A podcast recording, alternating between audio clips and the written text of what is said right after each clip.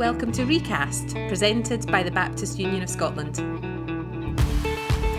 Each episode will look at a key issue of mission or discipleship for church leaders in Scotland. We will be bringing you key voices, practical insights, and unique stories, all focused on the church in Scotland. I am delighted for our recast summer series to have Andrew Clarke with us today. Andrew, welcome back to the podcast.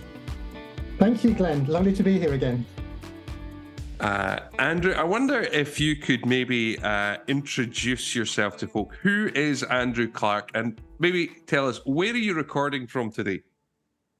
I live just 10 miles west of Stirling and I work for the Baptist Union of Scotland. So, Glenn, I am one of your colleagues, um, and my role title is Leadership Development Lead. It's a long title, but it's not that complicated. It is all about leadership.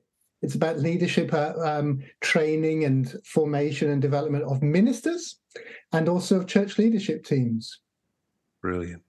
And you took that theme that you obviously invest a lot of your life in, uh, leadership, and you led one of our seminars at Canopy uh, just a few weeks ago. Uh, it was excellent. I was uh, one of the couple that I got to go to. And uh, really, today we just want to try and grab some of the key headlines of that and uh, share them with others. So, what were the two or three key headlines of your leadership talk? The seminar was entitled something like "What Does It Mean to Lead?" But I had my yeah. own somewhat cheeky subtitle, yeah. which was. If, if people um, could see you, there's a slight mischievous grin on your face at the moment.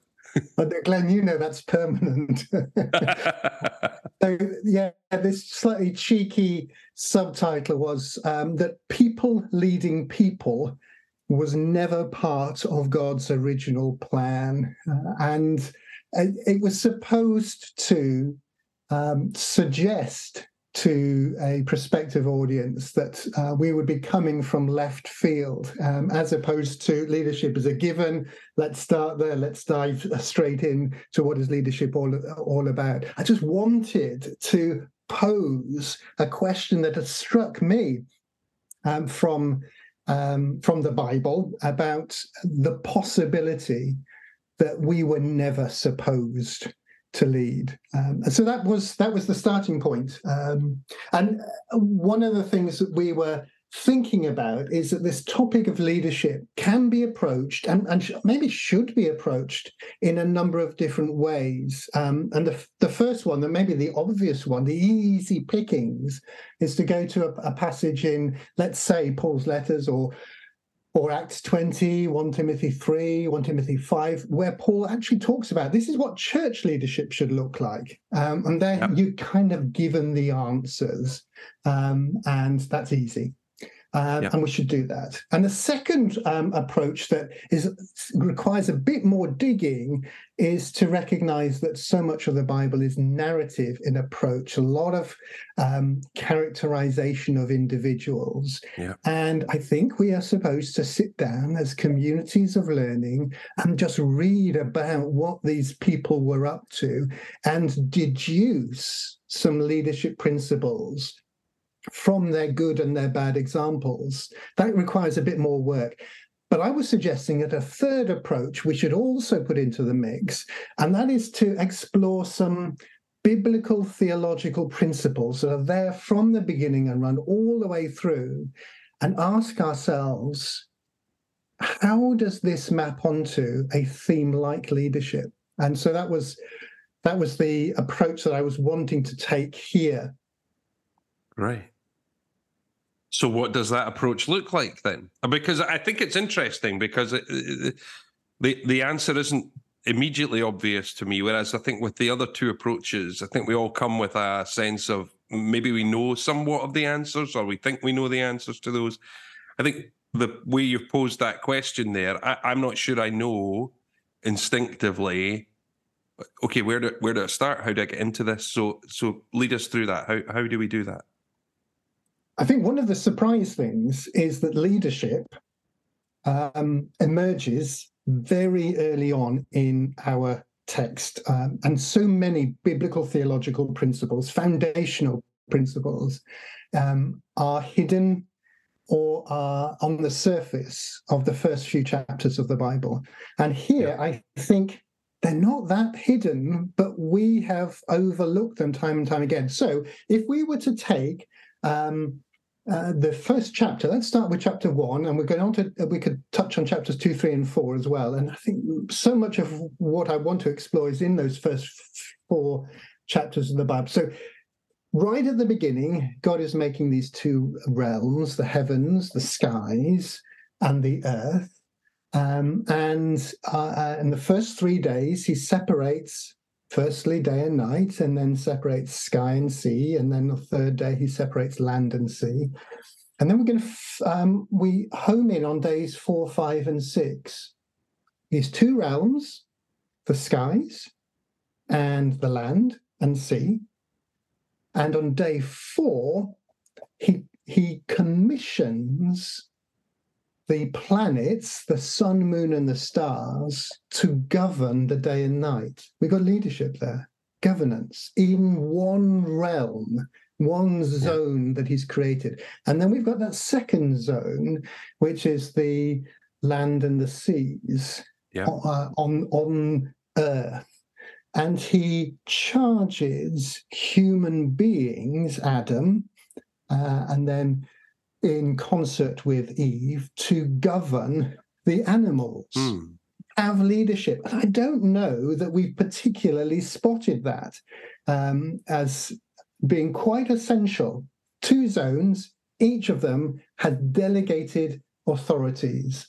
The planets wow. in one, human beings in the other, to govern over the land and the seas, over the animals that fly, the animals that swim, and the animals that walk or crawl.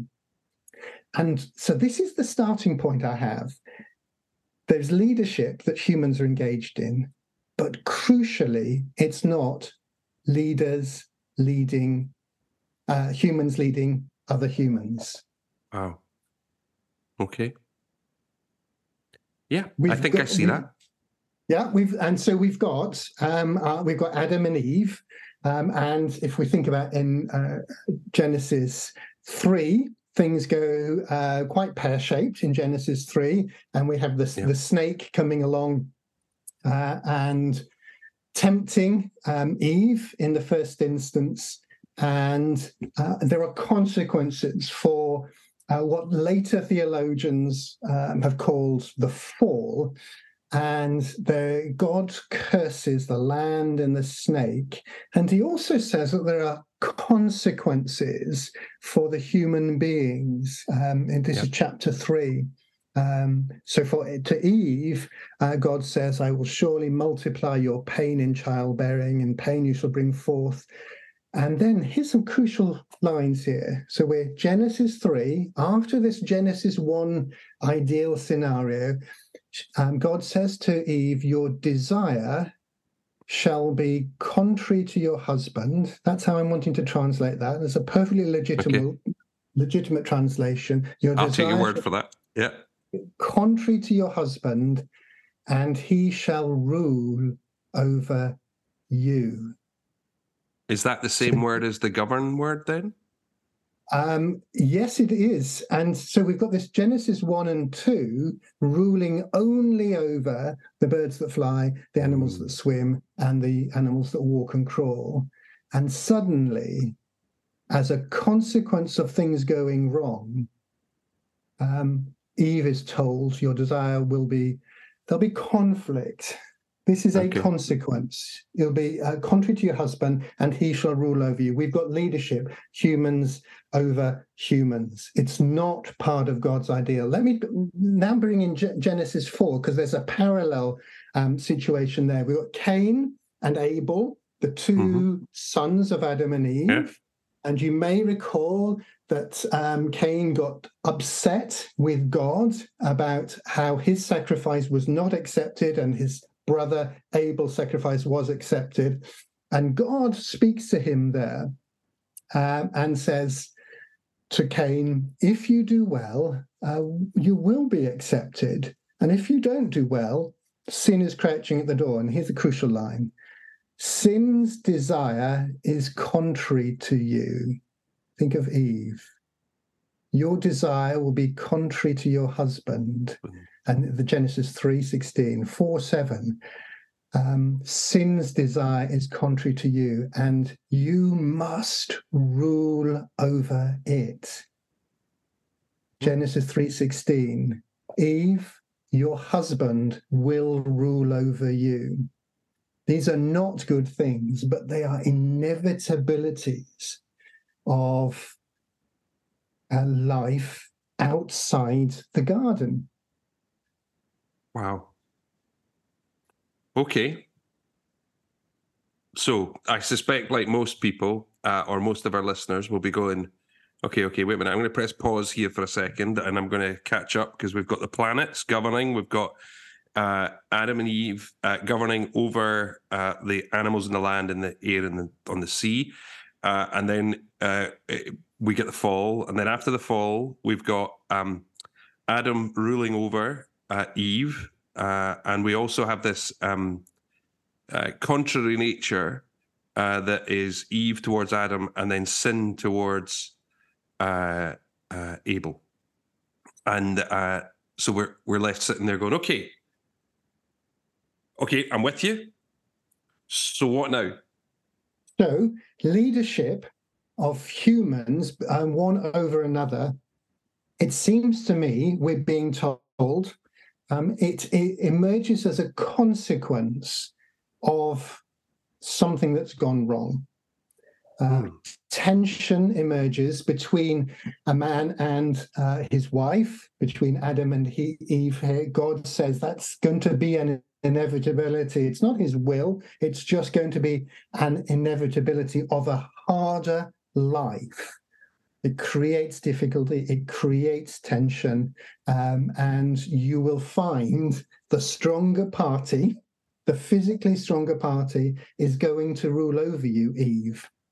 And we then have leadership for the first time of humans over uh, other humans. So it is, I'm wanting to suggest that this text is leading us to draw a con- conclusion that leadership of human beings over other human beings was never part of God's original plan, but it is a, a consequence of things having gone really wrong, banishment from the garden, and an inevitable tension between human beings as they struggle for life to eke a life out of a, a land that has been cursed and in a consequ- uh, uh, in a context in which um, serpents uh, and other animals effectively are scrabbling for primacy, for priority, for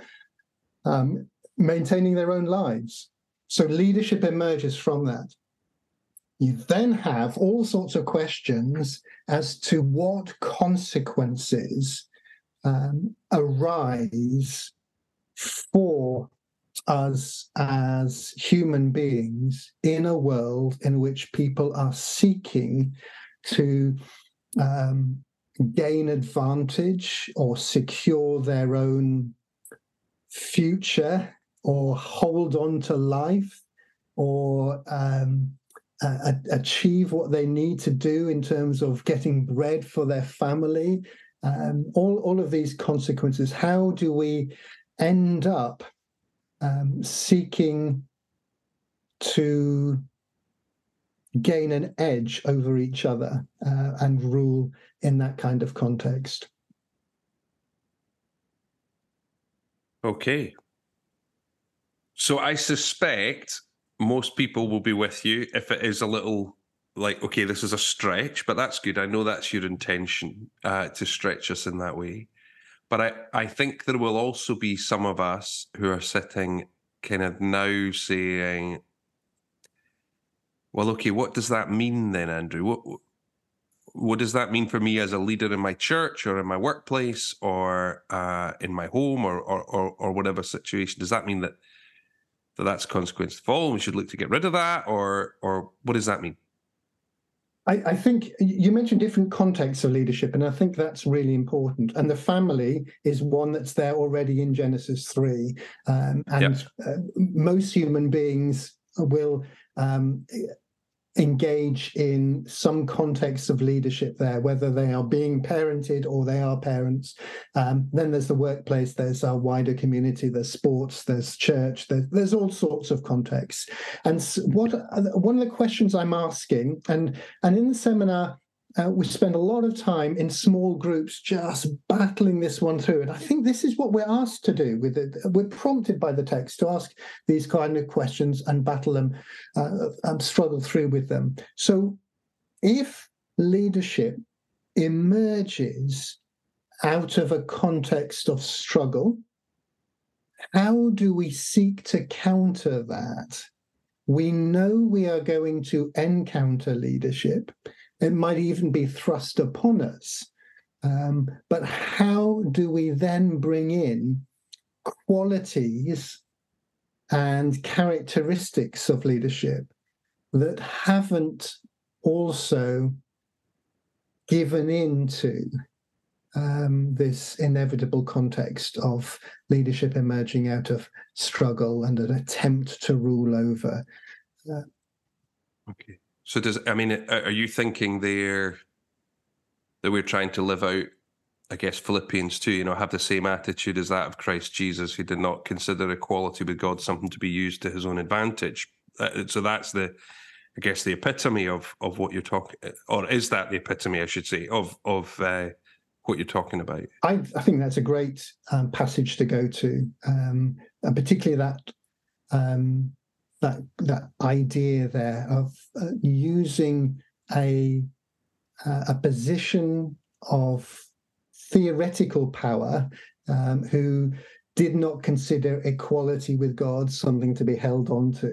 Uh, that in Philippians yeah. 2, this is Jesus we're talking about here. Yeah. Um, but he, he he wasn't seeking to leverage um, a position of power to his own advantage. I think that's that's really significant, and that can then map onto all sorts of other leadership contexts. That, that is the parent trying to leverage a context here for their own advantage. Uh, that would be power over somebody, or is is there a a power, um, a physical power and an intellectual power that can be leveraged for the benefit of others. Mm. Um, not seeking to control, um, but seeking to create a climate, uh, a context in which the children can flourish. Uh, and I think we can also reflect a little bit about church leadership there. Is church leadership about me as a, as a minister or as an elder, as a deacon, as a leader of a band or a youth group or something like is is is this an opportunity for me to develop my own power base, make sure that my agenda is fulfilled because I have the wisdom to know what the right agenda is? Or is my position something that needs to be used in order to help other people flourish, uh, in order for them to fulfill their calling uh, under God, as opposed to for them uh, to, to encourage them to fulfill the calling that I want to impose upon them. Can you see that? Yep. Yeah, absolutely. Absolutely. And and that that makes that kind of leadership radically Christian. It, it, it, it's really other than than what we see in the world, and there's something that also I think helpfully addresses. We don't have time for this today, but it addresses something of the I guess, the cultural pushback against power in general, uh, and and says no, actually, we we already want to understand that differently, regardless of the cultural pushback. I think our uh, how would we use at the beginning? The biblical theology, read well, or at least read in this way, leads leads us to that. Andrew, so, we're going to have to. Oh, sorry, on you. Just, can I just pull back on, on um, develop one small thing there? So I think we can go back to Genesis two. So what did God ask Adam and Eve to do? Um, simply to to um, be fruitful, to multiply, to work the land, um, and he he wasn't especially prescriptive there. So he was empowering them. Yeah. Um, so if we go prior to Genesis 3, it's about empowering. God empowers Adam and Eve when we are in positions of leadership in the family, workplace, uh, whatever, how do we empower others not to fulfill our narrow prescribed um, set of agendas, but how do we empower others to hear God for themselves and fulfill their um, full calling as, as human beings. Yeah, that's. I think that's how the biblical theological theme develops from Genesis one, two, three, and four. Andrew, that's absolutely brilliant. Um, we could be here all day doing this, but these are supposed to be short podcasts, so we're going to have to call it a day there. Just uh, last question: um, Do you have any resources? If somebody's sitting here going, "Oh wow," I, like I want to think a bit more, I want to uh, learn a bit more, want to read a bit more, whatever. Do you have any resources that you could point at people to today? I, I, I have to say, I haven't found other people who have developed um, a or the beginnings of a biblical theology of leadership from Genesis 1, 2, 3, and 4. But my go to resource um, as um, as an example of how to develop a biblical theology out of these early chapters is time and time again to go to Bible Project. Um, their podcasts, their videos, but also they've now got these these classrooms, all free resources, and they've got a lovely um, classroom course on those these early chapters of Genesis. That's an excellent resource. Andrew, thank you very much. We'll put the link to those in the show notes if people haven't already uh, seen the Bible Project stuff. It will be there. Uh, Andrew, thank you. Uh, thank you for leading our Canopy uh, uh, seminar, and thank you for doing this podcast and for stretching our brains a bit today. It's been a real gift. Thank you. Thank you, Glenn.